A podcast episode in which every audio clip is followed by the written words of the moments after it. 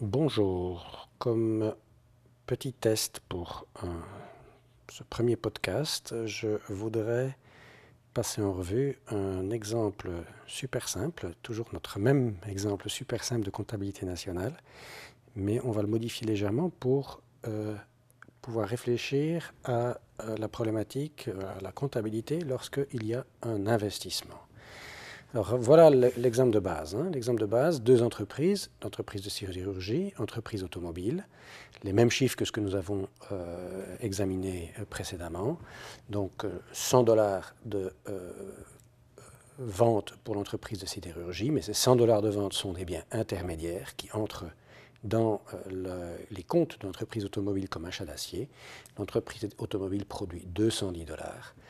Les biens finaux produits dans cette économie correspondent à 210 dollars. Le produit national brut, c'est 210. C'est le PIB ou le PNB, il n'y a pas de secteur extérieur.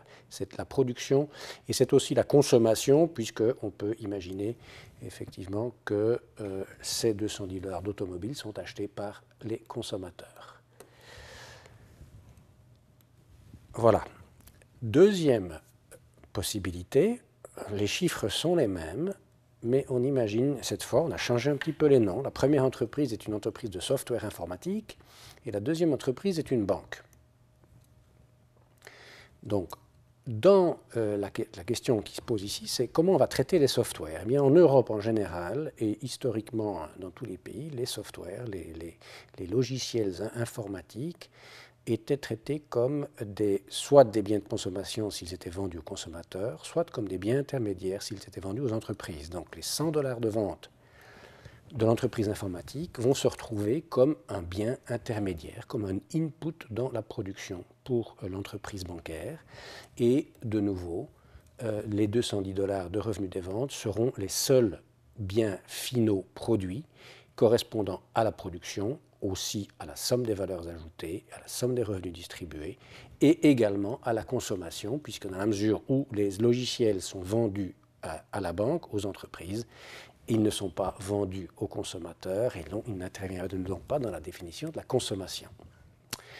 Tout ça paraît très simple et évident. Maintenant, euh, et c'est le dernier transparent de ce petit euh, exercice, qu'est-ce qui se passe si, ainsi que les autorités euh, comptables américaines le recommandent aujourd'hui, les softwares, le logiciel sont traités comme un bien d'investissement Euh, La logique, c'est bien sûr qu'un software ne va pas être absorbé dans le processus de production durant une seule année, mais qu'au contraire, il devrait être utilisable, par exemple, une durée de vie de 5 ans.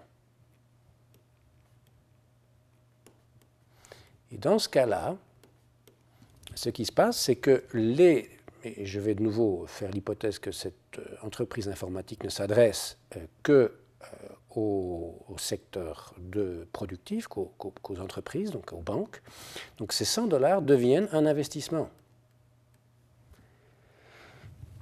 qui vont s'ajouter aux 210 dollars de vente. Il n'y a pas de raison de penser que euh, la, situation a changé ici. Euh, en tout cas, on peut faire l'hypothèse. Et donc, dans ce contexte-là, si les softwares sont considérés comme un investissement et les ventes de euh, services bancaires sont également des biens finaux qui, sont, qui vont aux consommateurs, on va ajouter C plus I, la consommation plus l'investissement,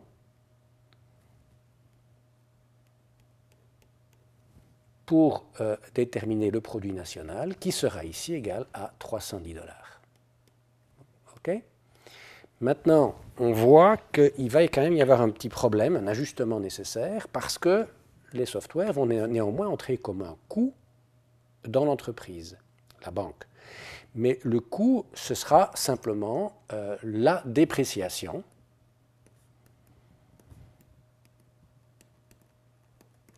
qui, si on imagine, si on maintient l'hypothèse de 5 années de durée de vie, pour 100 dollars, ça sera un cinquième de 100, donc on va mettre ici 20 dollars de dépréciation. Et on voit par conséquent que euh, les dépenses, les coûts de la production euh, vont se monter à 90 dollars, que euh, le profit sera de 120 dollars, et par contre, les revenus distribués vont devoir être amputés de la dépréciation. Et on va ici avoir une différence entre le produit national brut et le produit national net. Le produit national brut, ce sera le produit national net plus ces 20 dollars. Et c'est à partir du produit national net, comme on le verra euh, dans un diagramme que je vous proposerai au cours prochain, c'est à partir du produit national net que l'on va pouvoir calculer le revenu national. Donc l'égalité va être au niveau du produit national net et du revenu national, pas du produit national brut. Le produit national brut fait l'impasse sur les dépréciations. Lorsqu'on retire les 20 du produit national brut, on enlève la dépréciation du produit national brut, on a le produit national net, et le produit national net est la bonne dimension, le bon niveau auquel on peut commencer à penser à la distribution des revenus.